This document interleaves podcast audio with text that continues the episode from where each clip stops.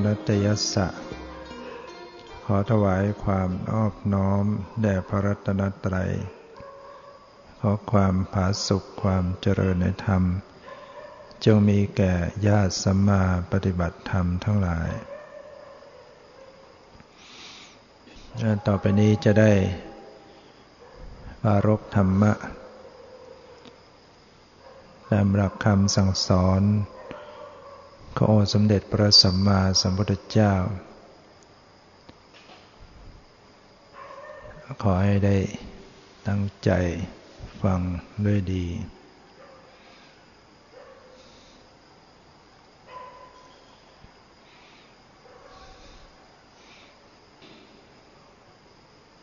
ในการปฏิบัติธรรม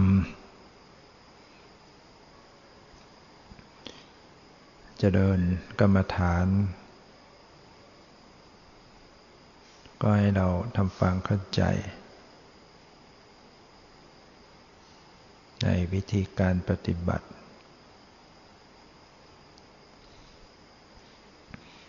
การปฏิบัตินั้นก็มีทั้งสมถะและวิปัสสนา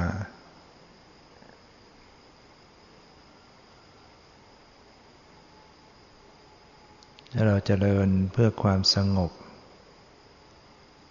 เรียกว่าเป็นการเจริญสมถะถ้า เจริญเพื่อเกิดปัญญา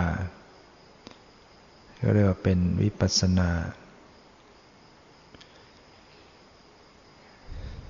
วิปัสสนาต้องระลึก ให้ตรงต่อ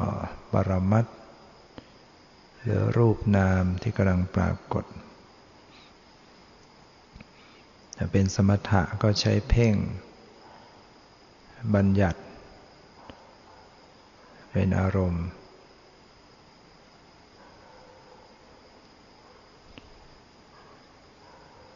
ฉะนั้นเวลาเราปฏิบัติมันก็จะ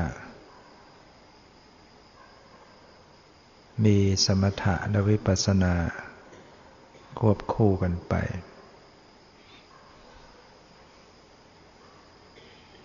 คนที่กำหนด บางขณะก็เป็นการระลึก ปรมัตบางขณะก็ไปรู้บัญญัติ เพ่งบัญญัติ มันก็จะเป็นสมถะวิปัสสนาคู่คู่กันไป บางช่วง มีอารมณ์เป็นความหมาย เป็นรูปร่าง หรือบริกรรมเรียกชื่อ อย่างขนาดนี้ก็เรียกว่าเป็นสมถะอยู่ เช่น การเพ่งดูลมหายใจ ว่าเข้าว่าออก เข้าก็รู้ว่าหายใจเข้า ออกก็รู้ว่าหายใจออก หายใจเข้ายาวหรือออกยาว เข้าสั้นหรือออกสั้น ก็รู้ ในลักษณะของลมหายใจ อย่างนี้ก็เรียกว่า เป็นการกำหนดบัญญัติ เข้าออกเป็นบัญญัติ ยาวสั้นเป็นบัญญัติ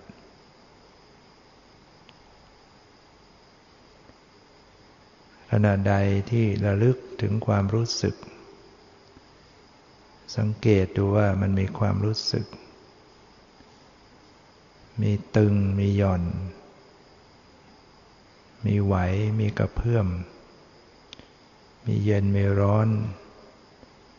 มีรู้สึกสบายไม่สบาย ถ้าขณะใดสติระลึก ตรงสัมผัสความรู้สึกดังกล่าวนี้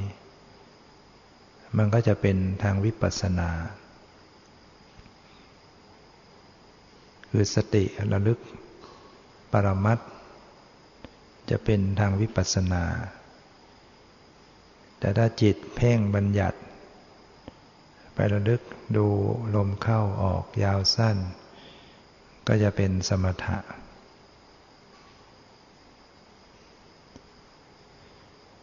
หรือขณะใดกำหนดที่รูปร่างกาย ดูเป็นท่าทางของกาย นึกรู้ความหมายว่านั่ง นั่งก็รู้ตัวว่านั่ง รู้เป็นท่าทางของกาย เป็นรูปทรง เป็นรูปสันฐานของกาย ขณะนั้นก็เรียกว่าจิตมีอารมณ์เป็นบัญญัติ ว่ายังจัดจัดเป็นสมาธิเป็นสมถะขณะใดสติไปรู้ที่ความรู้สึก ที่มันสบายไม่สบาย เย็นร้อนอ่อนแข็งหย่อนตึงขณะนั้นก็จะเป็นทางวิปัสสนาจะต้องให้เข้าใจนะ เข้าใจว่า สมถะวิปัสสนาเป็นยังไง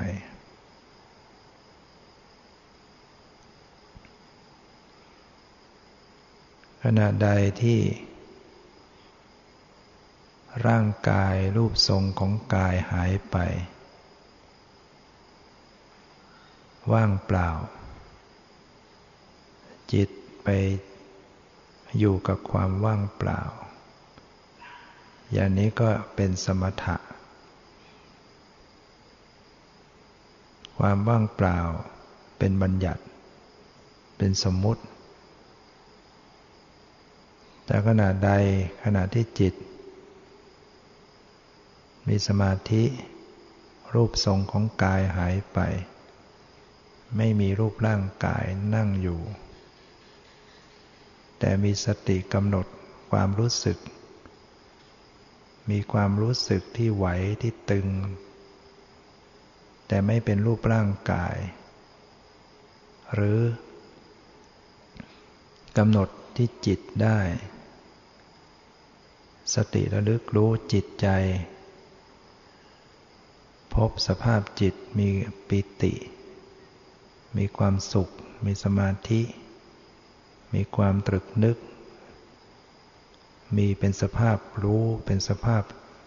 ดู อย่างนี้ก็จะเป็นทางวิปัสสนาขึ้น เวลาที่สติ อยู่กับปรมัตระลึกปรมัตได้เป็นวิปัสสนา ขณะใดจิตไปอยู่กับความว่างเปล่า ไม่มีอะไรเลย มีแต่ว่าง ขณะนั้นเป็นสมถะอยู่ ขณะใดปล่อยจิตอยู่กับความว่างนานๆ เกิดเป็นภาพนิมิตขึ้นมา เป็นสีเป็นแสงเป็นความสว่าง เป็นดวงแก้วดวงอาทิตย์ดวงจันทร์ หรือเป็นภาพอื่นๆ ขณะนั้นเป็นสมถะ เพราะอารมณ์เป็นเป็นบัญญัติ นิมิตต่างๆเป็นเป็นบัญญัติอารมณ์ขณะใดที่ ภาพนิมิตปรากฏ มีสติกำหนดรู้ที่จิต นิมิตหายไป พอดูที่ใจ ดูที่ผู้รู้ ดูที่ความรู้สึกในจิต นิมิตจะอันตรธานไป อย่างนี้ก็เป็นวิปัสสนาขึ้นมา ขณะใด เดินจงกรมกำหนด เป็นขาซ้ายขาขวา เป็นยก เป็นย่าง เป็นเหยียบ เป็นก้าวไป อย่างนี้ถือว่าเป็นสมถะ ถ้าจิตมีอารมณ์เป็นบัญญัติ ขวาซ้ายเป็นบัญญัติ ยกย่างเหยียบเป็นบัญญัติ ก้าวเป็นบัญญัติ รูปร่างขา รูปร่างเท้าเป็นบัญญัติ ขณะใดสติระลึก สัมผัสความรู้สึก ตึงตึงหย่อนหย่อนไว้ไหวแข็งแข็งอ่อนอ่อนเย็นเย็นร้อนร้อนสบายหรือไม่สบาย ขณะนั้นเป็นวิปัสสนา ถ้าขนาดใด มีสองอย่างขนาดหนึ่งเป็น ความหมายว่าก้าวอีกขนาดหนึ่งไปรู้ ความรู้สึกที่แข็งที่ตึง มันก็จะเป็นสมถะวิปัสสนาควบคู่สลับกันไปสลับกันมาขนาดหนึ่งไปรู้ว่าก้าวขนาดหนึ่งก็ไปรู้ความไหวขนาดหนึ่งไปรู้เป็น ยก ย่างเหยียบขณะหนึ่งก็ไปรู้ความแข็ง ความเย็น รู้ใจอันเป็นผู้รู้ มันก็จะสลับกันสมถะและวิปัสสนาควบคู่กัน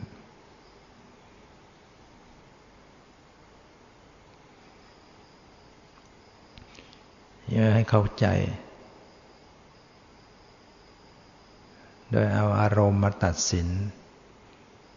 ถ้าอารมณ์คือสิ่งที่ถูกรู้ของจิต เป็นบัญญัติ เป็นสมมุติ ก็พึงทราบว่า นั่นไม่ใช่วิปัสสนา นั่นเป็นสมถะ คือให้เกิดความสงบขณะใดสติระลึก ปรมัตกำหนดจดสภาวะปรมัต ขณะนั้นก็จะเป็นวิปัสสนา เพราะสติมีอารมณ์เป็นความจริง ปรมัตเป็นความจริง เป็นสภาวะที่มีอยู่จริง แม้ว่าจะยังไม่แจ่มแจ้ง รู้เข้าไปรู้ความจริง แต่มันยังไม่แจ่มแจ้ง ก็ถือว่าเข้าสู่เกณฑ์แนวทางของวิปัสสนา โอกาสที่จะแจ่มแจ้งย่อมเกิดขึ้นได้ถ้าสติระลึกสัมผัส ตรงต่อสภาวะปรมัตก็จะเกิดความรู้แจ่มแจ้งขึ้นได้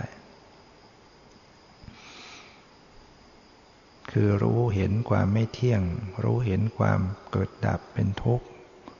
ไม่เที่ยงเป็นทุกข์ ทนสภาพเดิมไม่ได้ เป็นอนัตตาบังคับบัญชาไม่ได้ สรุปก็คือเข้าไปรู้ถึงสภาพธรรมที่ไม่ใช่ตัวตน ลบละ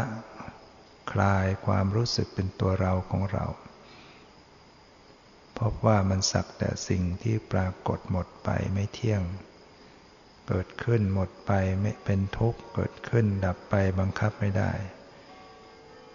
แล้วก็จะเป็นวิปัสสนาขึ้นมา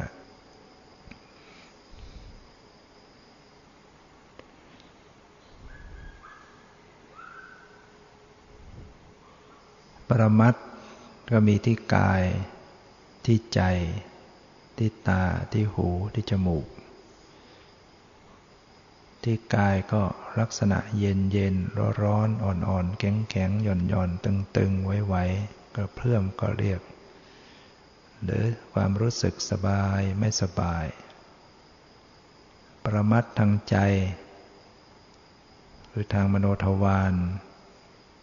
ก็คือความนึกคิด นึกคิดนึกคิดไป อาการในจิต เป็นอาการต่างๆ เป็นความรู้สึกสบายไม่สบาย ดีใจเสียใจเฉยๆ เป็นความจำได้หมายรู้ เป็นความปรุงแต่งรึกนึกพอใจไม่พอใจสงบไม่สงบ เหล่านี้เป็นต้น นี่เป็นปรมัตทั้งหมด ลักษณะเป็นผู้รู้ผู้ดู ก็เป็นปรมัตการกำหนดจะต้องระลึกทั้งปรมัตทางกายทั้งปรมัตทางใจ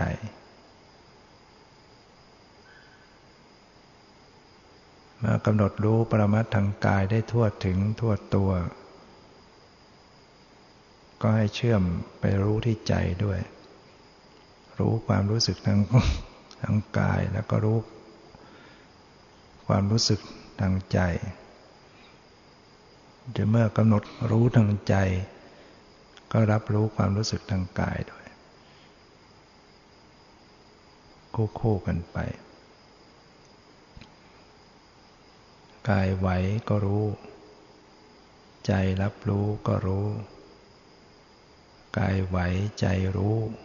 กำหนดดูทั้งรู้ทั้งไหว รู้กายที่ไหว รู้ใจที่รับรู้ ถ้ารู้ไหวที่กายอย่างเดียวก็รู้เพียงด้านเดียว ถ้ารู้ที่ผู้รู้ด้วย ก็รู้สองด้าน ด้านกายกับด้านใจ ภาคกายกับภาคใจ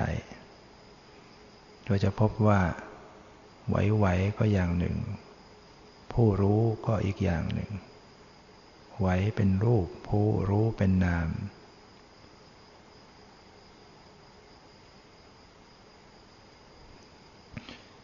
เวลาคิดนึก มีผู้รู้ไปดูความนึกคิด แล้วผู้รู้ก็กำหนดดูผู้รู้ ก็พบว่าความคิดก็อย่างหนึ่ง ผู้รู้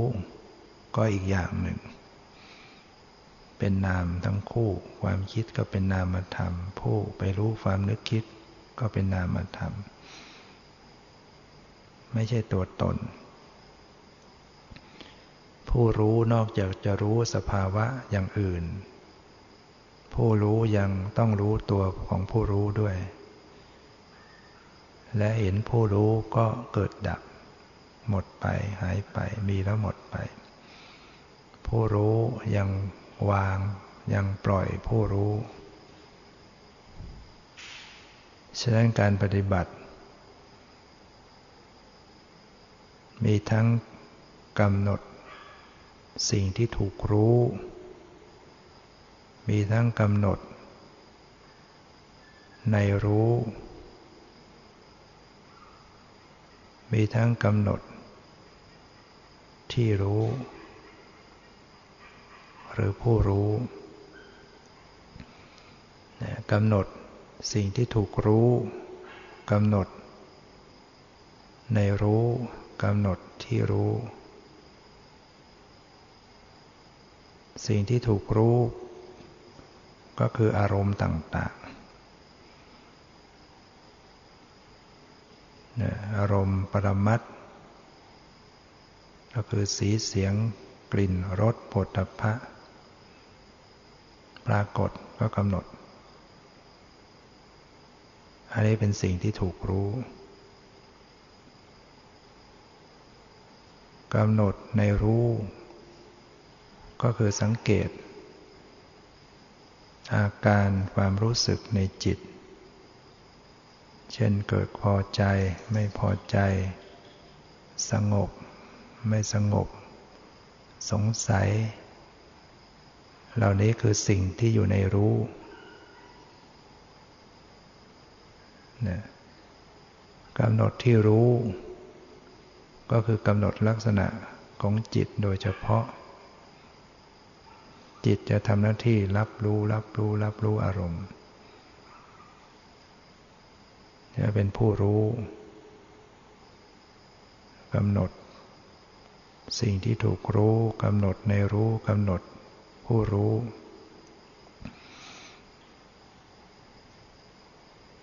เนี่ยก็เป็นเรื่องของการเจริญวิปัสสนา เป็นไปในทางปัญญา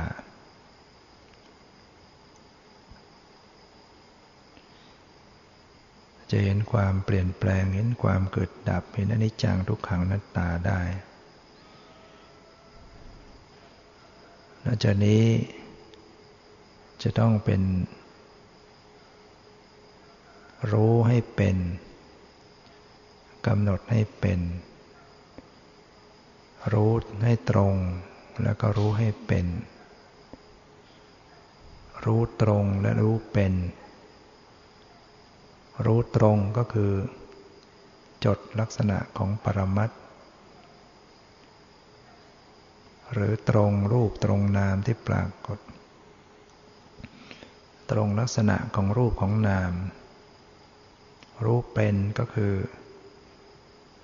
รู้อย่างปล่อยวาง รู้อย่างพอดี รู้อย่างไม่ยินดียินร้าย รู้ด้วยใจเป็นกลาง รู้ด้วยการปล่อยวาง รู้ละ สละวางให้เป็นไปด้วยกันเรียกว่ารู้เป็นเนี่ย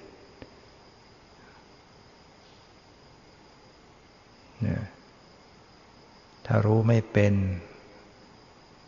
ก็เป็นรู้แบบยึด จับสภาวะดูสภาวะได้จริง แต่มันไปยึด มันไปอยากกำหนดเวทนาได้ แต่ก็อยากจะให้มันหาย ทุกขเวทนาอย่างนี้ไม่เอา จะเอาสุขเวทนากำหนดความฟุ้ง ตรงปรมัตจริง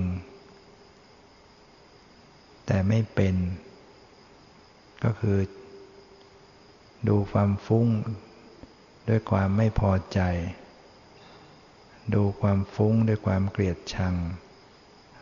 ดูความฟุ้ง ด้วยอยากให้หายฟุ้ง อย่างนี้ว่าดูไม่เป็น ดูตรงแต่ดูไม่เป็น มันก็ยังเย็นไม่ได้ เราไปใส่เชื้อ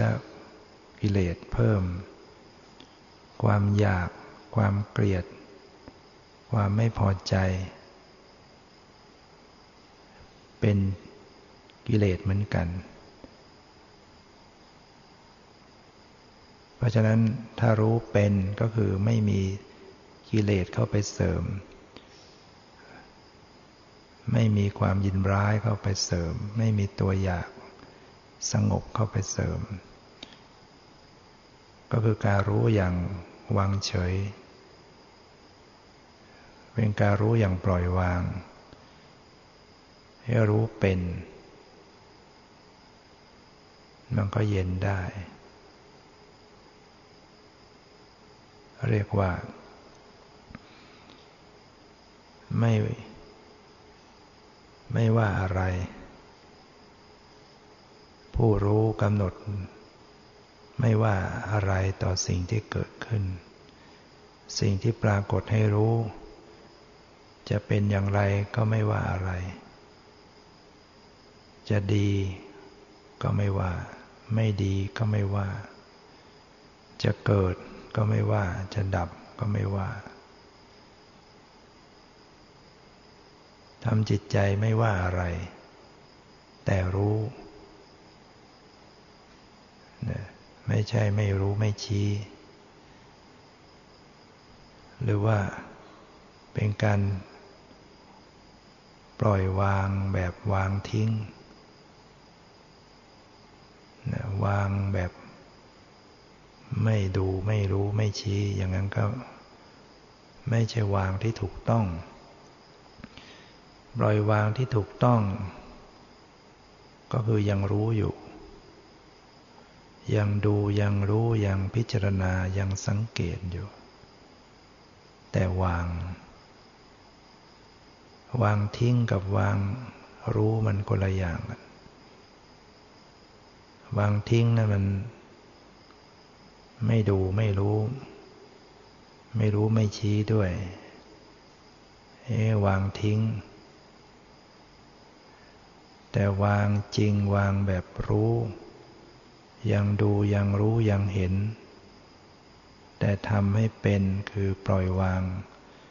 เป็นความรู้ที่ผสมกับความละ รู้ละ เป็นไปพร้อม ๆกัน ก็คือความรู้ที่ไม่เข้าไปยึด เหมือนสิ่งใดที่เขาส่งมาก็แค่แตะ แตะเท่านั้นอย่าไปกรรมไว้ เข้าไปรับ ก็แค่แตะ ไม่ใช่ไปรับแล้วก็กำไว้ยึดไว้ ยังไงมันรู้แบบล้ำหน้า รู้แล้วก็ล้ำไปยึดไปอยาก ไปอยากไปยึด มันก็ยุ่งยาก มีความอยากก็ยุ่งยากในจิตใจถ้าละอยาก ก็ไม่ยุ่งยากเนี่ยมันยากเพราะมันอยาก ถ้าไม่อยาก ก็ไม่ยากทำใจไร้อยากเมื่อไหร่ ใจก็พร้อมจะผ่องใสเมื่อนั้น จิตที่มันคุนมัวเศร้าหมอง ไม่ผ่องใส ก็เพราะว่าจิตใจนั้นมีกิเลส กิเลส เป็นเหตุให้เศร้าหมอง กิเลสเป็นตัวให้ใจเศร้าหมอง โดยเฉพาะความอยาก มันเป็นยางเหนียว ยืดเยื้ออยู่ในจิตใจ ทำอะไรก็คอยจะอยาก ความอยากที่มากก็จะเป็นความยึดความยึดก็มาจากความอยาก อยากมาก ๆ มันก็ยึดยันทำใจให้ไร้อยาก ไม่ยุ่งยากในอารมณ์ จะละความอยากได้อย่างไร ก็ต้องมี สติดูใจ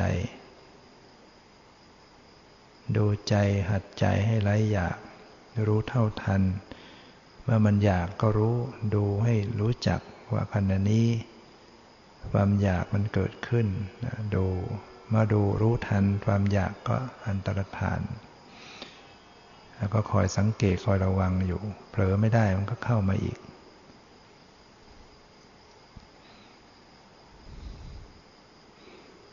ฉะนั้นถ้าทำจิตให้ไร้อยากเมื่อไรใจก็ผ่องใสเมื่อนั้นจิตนี่ยพร้อมจะผ่องใส เพราะว่า พื้นเพของจิตลำพังจิต ที่บริสุทธิ์มันจะผ่องใสประพัดสอน แต่ที่มันเศร้าหมองขุนมัว เพราะกิเลสมันจรเข้ามาอยู่เรื่อย ถ้าสามารถคัดกรองกิเลสออกจากจิตจากใจได้ จิตใจก็คืนสภาพผ่องใสขึ้นเมื่อนั้น เหมือนกระจก ธรรมดามันต้องใสสะอาดผ่องใส มองเห็นเงาได้ชัด แต่มันเศร้าหมองมองไม่เห็นเงาก็เพราะ มันมีทุลีฝุ่นละอองมาจับเป็นฝ้า เมื่อเช็ดเอาฝุ่นละอองออกไป กระจกก็ใส ตามสภาพของมัน มองเห็นเงาในกระจกได้ชัดเจน เหมือนจิตใจ ถ้าไล่เอากิเลสออก มันก็มองเห็นสภาพความเป็นจริงของจิตของชีวิตตนเอง ว่าเป็นอะไรอย่างไรคือเป็นธรรมชาติ ไม่ใช่สัตว์บุคคลตัวตัวเราเขา หรือมันน้ำปกติน้ำย่อมเป็นธรรมชาติที่ใสสะอาด แต่น้ำมาขุ่นมัวมัวหมองเศร้าหมอง เพราะมี สิ่งปฏิกูล เข้าไปผสมในน้ำในน้ำที่ตักมาขุนขุนนั่นก็มีความใสอยู่ในนั้น มีธาตุสะอาด มีธาตุของน้ำที่สะอาดอยู่ในนั้น เราไม่ต้องไปเอาความสะอาดที่ไหนมาเติม เพียงแต่เอาสิ่งปฏิกูลตะกอน อันเป็นของสกปรกออกไปให้หมด มันก็ปรากฏเป็นความใสสะอาดขึ้นมานั้น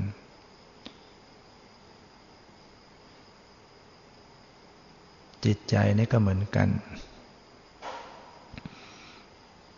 ธรรมดาจิตมันใสสะอาด แต่มาคุณโมเศร้ามองเพราะกิเลสทั้งหลายมันจองเข้ามาที่มาปฏิบัติก็เพื่อที่จะกรองกิเลสออกไป จากใจหมดสิ้น ผู้ใดกรองได้มาก ใจก็ใสสะอาดได้มาก กรองออกไปได้น้อย ก็ใสน้อย หรือไม่ได้กรอง แต่ทำให้มันตกตะกอนนอนก้น จิต ก็ใสเบื้องบน มันน้ำถ้ามันตกตกตะกอน น้ำส่วนเบื้องบนก็ใสสะอาด แต่มันไม่ใช่ จะบริสุทธิ์จริง เพราะเมื่อไปเขย่า ไปสะเทือน ขยับขยื่นมันก็ขุ่นอีก นั่นหมายถึงจิต ที่ใช้ฝึกด้วยสมาธิ ให้มีสมาธิ สมาธิก็ไปข่มกิเลสข่มนิวรณ์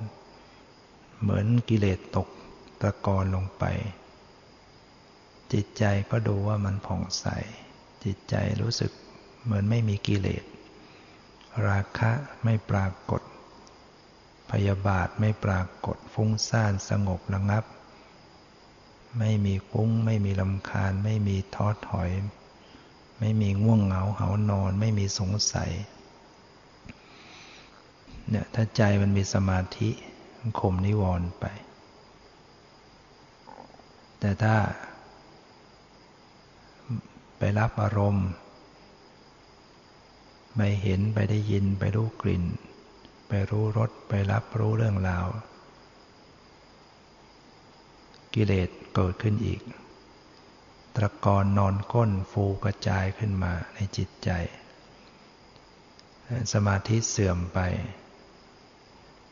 ใจก็ฟุ้งอีก ใจก็โกรธอีก ใจก็โลภอีก เป็นทุกข์อีกแล้ว ฉะนั้นตามลำพังแค่สมาธิเนี่ยยังดับทุกข์ไม่ไม่ได้สิ้นเชิง สมาธิเพียงแค่ทำกิเลสให้ตกตะกอนหรือข่มกิเลสไว้เท่านั้น เราจะต้องปฏิบัติถึงขั้นวิปัสสนา ให้เกิดปัญญารู้แจ้งจนถึงขั้นโลกุตละธรรม ก็จะเป็นการประหารกิเลสกรองกิเลส ออกไปจากใจฉะนั้นกรองออกไปได้มากเท่าไหร่ น้ำก็ใสขึ้นเท่านั้น กรองเอาไปออกออกไปได้หมด น้ำก็หมดจด เหมือนจิตใจที่กรองกิเลสไปได้หมด จิตใจก็หมดจดผ่องใส จะเขย่าอย่างไรมันก็ไม่เศร้าหมองขุนมัว เหมือนจิตที่ไร้กิเลสของพระอรหันต์กระทบอารมณ์อย่างไร ใจก็ยัง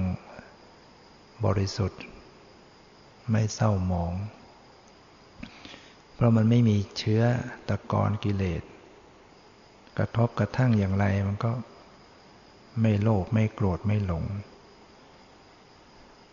นะไม่เหมือนปุถุชน ปุถุชนมันกิเลสมันมีอยู่ กระทบอารมณ์ไม่ได้ กิเลสมันก็จะฟูออกมา จากอนุสัยกิเลส เป็นกิเลสที่นอนเนื่อง ไม่ปรากฏ ติดมาในคันธสันดาน นับนานไม่ท้วนเนี่ยพอกระทบอารมณ์ ก็ฟูขึ้นมาในใจขุนขึ้นมาในใจ โรคขึ้นมาในใจ โกรธขึ้นมาในใจ ฟุ้งขึ้นมาในใจ ถือตัวถือตนขึ้นมาในใจ อิจฉาริษยาขึ้นมาในใจ มานะทิฏฐิขึ้นมาในใจ ท้อถอยขึ้นมาในใจ สงสัยขึ้นมาในใจ อย่างนี้กิเลสมันฟูขึ้นมาในใจแล้วถ้าเจ้าตัวยังไม่รู้ทัน ไม่มีสติควบคุม เผลอไผลลืมเนื้อลืมตัว ก็จะกระทำไปทางกายวาจาที่ไม่ดี เป็นบาปเป็นอกุศลกรรม ทางกายทางวาจา หรือไม่ได้กระทำแต่โกรธแค้นพยาบาทอาฆาตวางแผนอยู่ในใจ ก็เป็นกรรมที่มีสิทธิ์จะนำไปสู่อบายได้เช่นเดียวกัน เรียกว่าเป็นอกุศลกรรมบท ทางมโนกรรม แม้เพียงแค่ทางใจ ก็เป็น มีสิทธิ์เป็นอกุศลกรรมบท ถ้าใจที่มีกิเลสรุนแรงถึงขั้นวางแผน เช่นมีความพยาบาทอาฆาต แก้แค้น คิดแก้แค้น หรือคิดจะเบียดเบียนให้เขา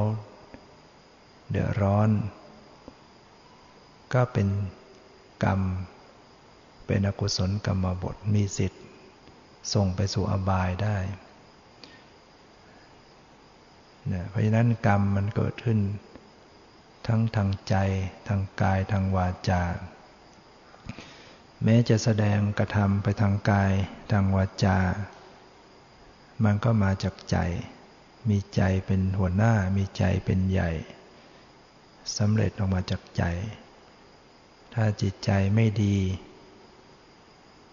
ก็ส่งมาทางกายไม่ดีวาจาก็ไม่ดี จะทำสิ่งใดก็ไม่ดี พูดสิ่งใดก็ไม่ดี ถ้าใจมันดี พูดมันก็ดี กระทำมันก็ดีไปด้วย ฉะนั้นพระพุทธเจ้าจึงตรัส ว่ามโนปุพังกมาธรรมามโนสิทธามโนมายาเป็นต้น ใจนี้เป็นใหญ่ใจนี้เป็นหัวหน้าสำเร็จด้วยใจบุคคล มีใจไม่ดี ก็กระทำทางกายไม่ดีวาจาไม่ดี บาปก็จะติดตามผู้นั้นไป เหมือนล้อเกวียนที่หมุนทับรอยเท้าโคไป ถ้าจิตใจดีการกระทำก็ดีพูดก็ดี ก็เป็นบุญบุญย่อมติดตามบุคคลนั้นไป เหมือนเงาติดตามตัว บุญก็ตามรักษาผู้นั้น ให้ประสบความสุข ความเจริญแล้วคลาดปลอดภัยประสบแต่สิ่งที่ดีงาม ถ้าบาป ก็ตามสนองเมื่อไร่ทัน ก็เล่นงานผู้นั้นให้ทุกข์ให้เดือดร้อนนะประสบภัยพิบัติอันตราย เสียหายในชีวิตและทรัพย์สิน นั่นคือบาป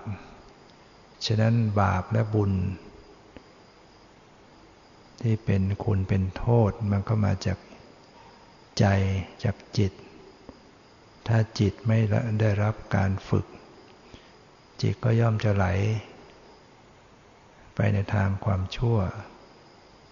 รวมตัว ที่จะไปกระทำในสิ่งไม่ดี ความทุกข์ก็ติดตามผู้นั้นไป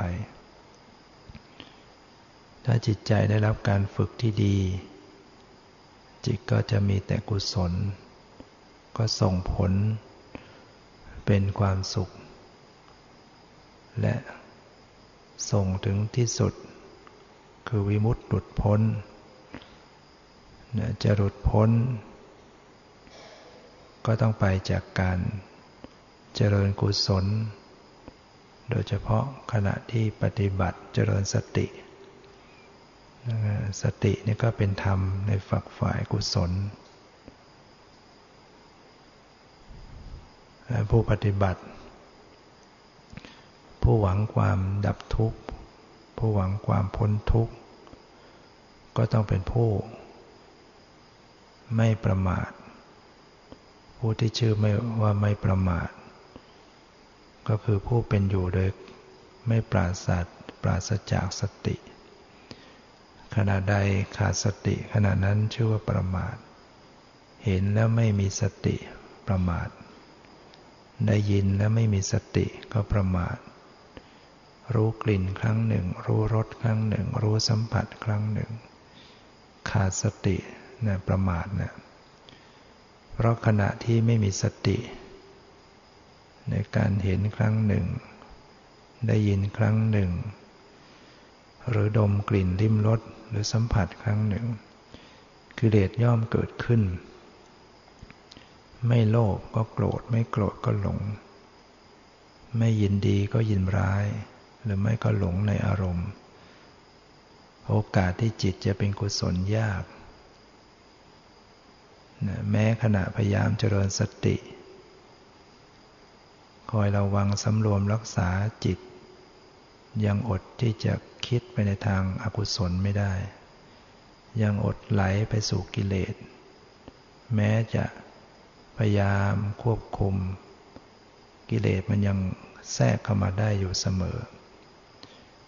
ถ้าไม่ได้ปฏิบัติเลย กิเลสมันจะเกิดขนาดไหน ฉะนั้นการที่บุคคลได้มีความเข้าใจ ในแนวทางของการปฏิบัติ ก็ถือว่าเป็นผู้โชคดี เกิดมาทั้งทีไม่เสียหลายนำชีวิตสังขาร มาสร้างสิ่งที่เป็นสาระ เป็นประโยชน์ให้ตนเอง ก่อนที่ชีวิตจะดับลงไป อย่างไร้ค่า คนเราตายแล้วก็ไร้ค่า ขายใครก็ไม่มีใครเอา ให้ฟรีๆแถมให้เงินก็ยังไม่มีใครเอา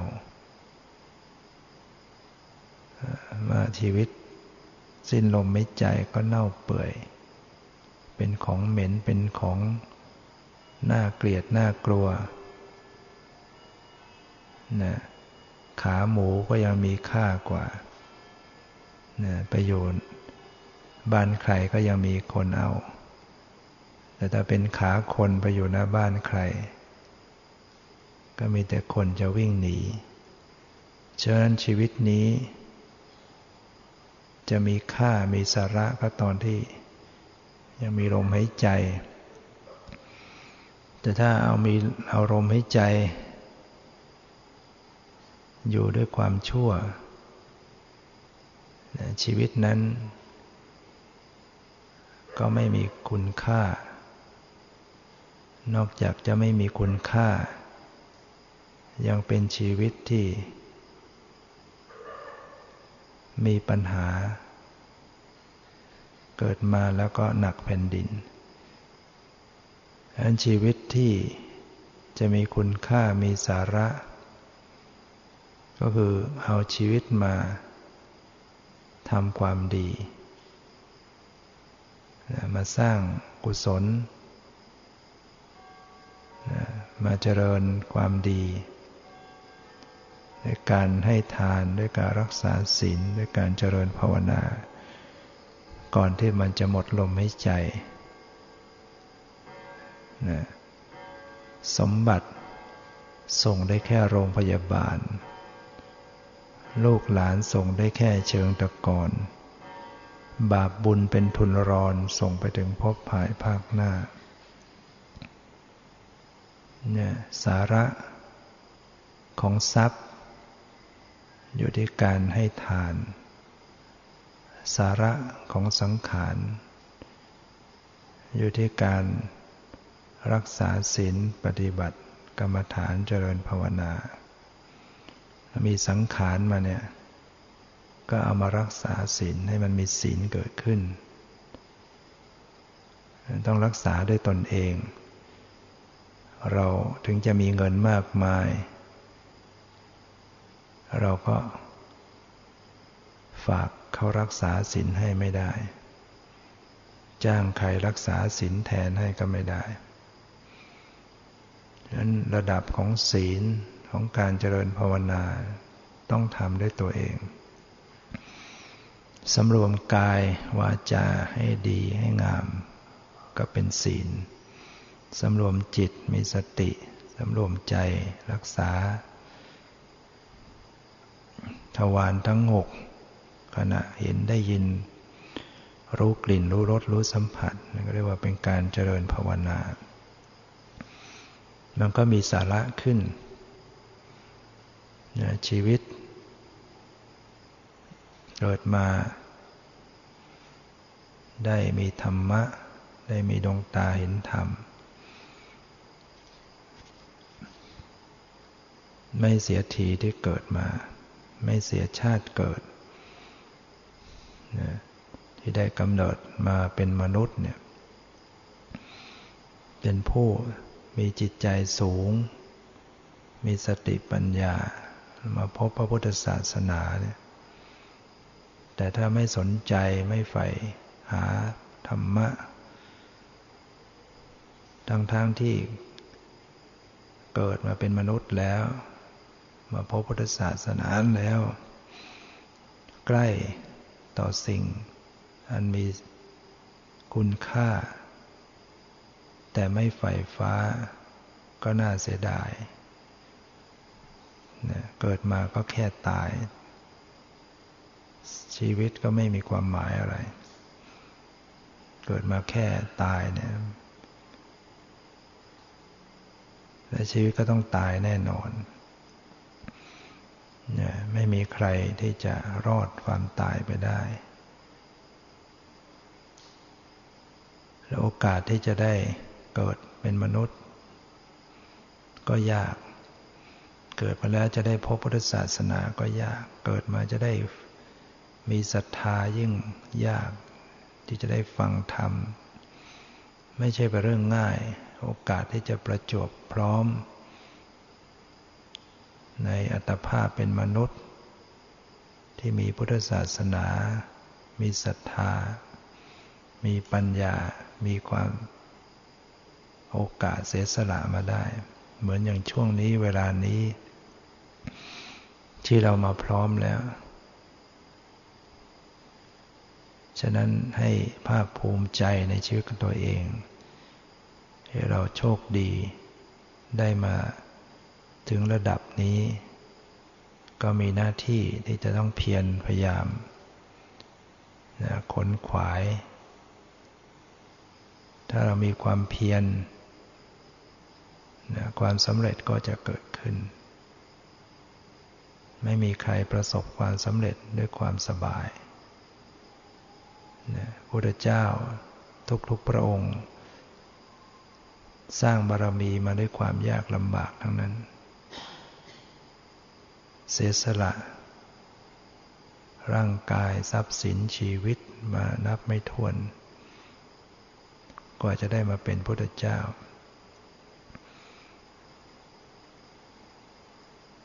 ฉะนั้นผู้ที่จะพ้นทุกข์นั้นจะต้องมีบารมี การสร้างบารมีนั้นต้องต่อสู้ ต้องอดทน ต้องฝ่าฟันนะยิ่งมีทุกข์ยิ่งมีปัญหา ก็ช่วยให้มีบารมีมากขึ้น เกิดมาแล้วก็ได้ทำอะไรที่ทำได้ยาก ก็ยิ่งได้มีบารมีมากขึ้นอีกว่ามีบารมีมากชีวิตก็ใกล้ ใกล้เข้าไป ต่อความพ้นทุกข์ ถ้าอินทรีย์บารมีไม่แก่กล้า มันก็ไม่สามารถจะเกิดดวงตาเห็นธรรม ปฏิบัติยังไงยังไงก็ยังบรรลุธรรมไม่ได้ นะอย่างดีก็แค่เห็นรูปเห็นนามเห็นความเกิดดับ แต่มันขึ้นขึ้นลงลงมันไม่สามารถก้าวขึ้นไปสู่ขั้นโลกุตละได้ พลังยังไม่พอฉะนั้นต้องสะสมบารมี สร้างความดีให้ยิ่งขึ้น นอกจากจะเป็นผู้ทำ ความภาคเพียรในการประพฤติปฏิบัติ ก็จะต้องมีกุศลอื่น ๆ สะสมผสม ให้เป็นแรงสนับสนุน คนไม่มีกุศลในขั้นทาน ก็จะปฏิบัติไม่สะดวก ยากลำบากในโอกาสจะได้ปฏิบัติ เพราะมันขัดข้อง คนเกิดมายากจนค้นแค้นเข็นใจศรัทธาเริ่มใสอยากจะปฏิบัติแล้วก็ไปไม่ได้ ไม่มีเงินไม่มีทรัพย์ ต้องรับผิดชอบครอบครัวอยู่นะคนที่เขาจะไปไหนก็ไปได้ จะทำอะไรก็ได้ มีเงินมีทรัพย์ สนับสนุนในการประพฤติปฏิบัติเพราะเขามีทานที่ทำไว้เช่นนั้นเรา ยังต้องเป็นผู้เดินทาง ไม่สามารถดับทุกข์ในชาตินี้ได้โดยสิ้นเชิง ยังต้องเดินทางในภพต่อไป ก็จำเป็นต้องสะสมกุศลบารมีทำกุศลทุกอย่างเท่าที่จะมีโอกาส ให้ทานก็ต้องทำรักษาศีลก็ต้องรักษาภาวนาก็ต้องเจริญ ขนขวายช่วยเหลือก็ต้องกระทำอ่อนน้อมถ่อมตนเคารพนบนอบ ฟังธรรมเป็นนิดนะใช้ความคิดไปในทางกุศลพิจารณาหัดพิจารณา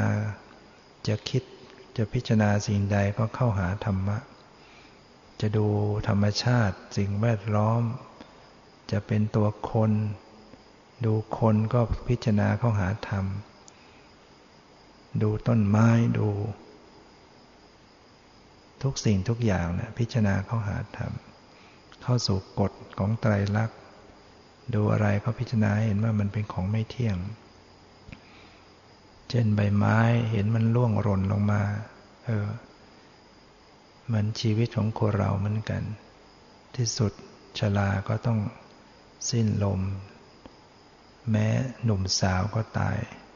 เหมือนใบไม้ยังเขียว ลมพัดกระโชกก็ร่วงหล่นได้ ไม่เป็นของเที่ยงแท้ถาวรอะไร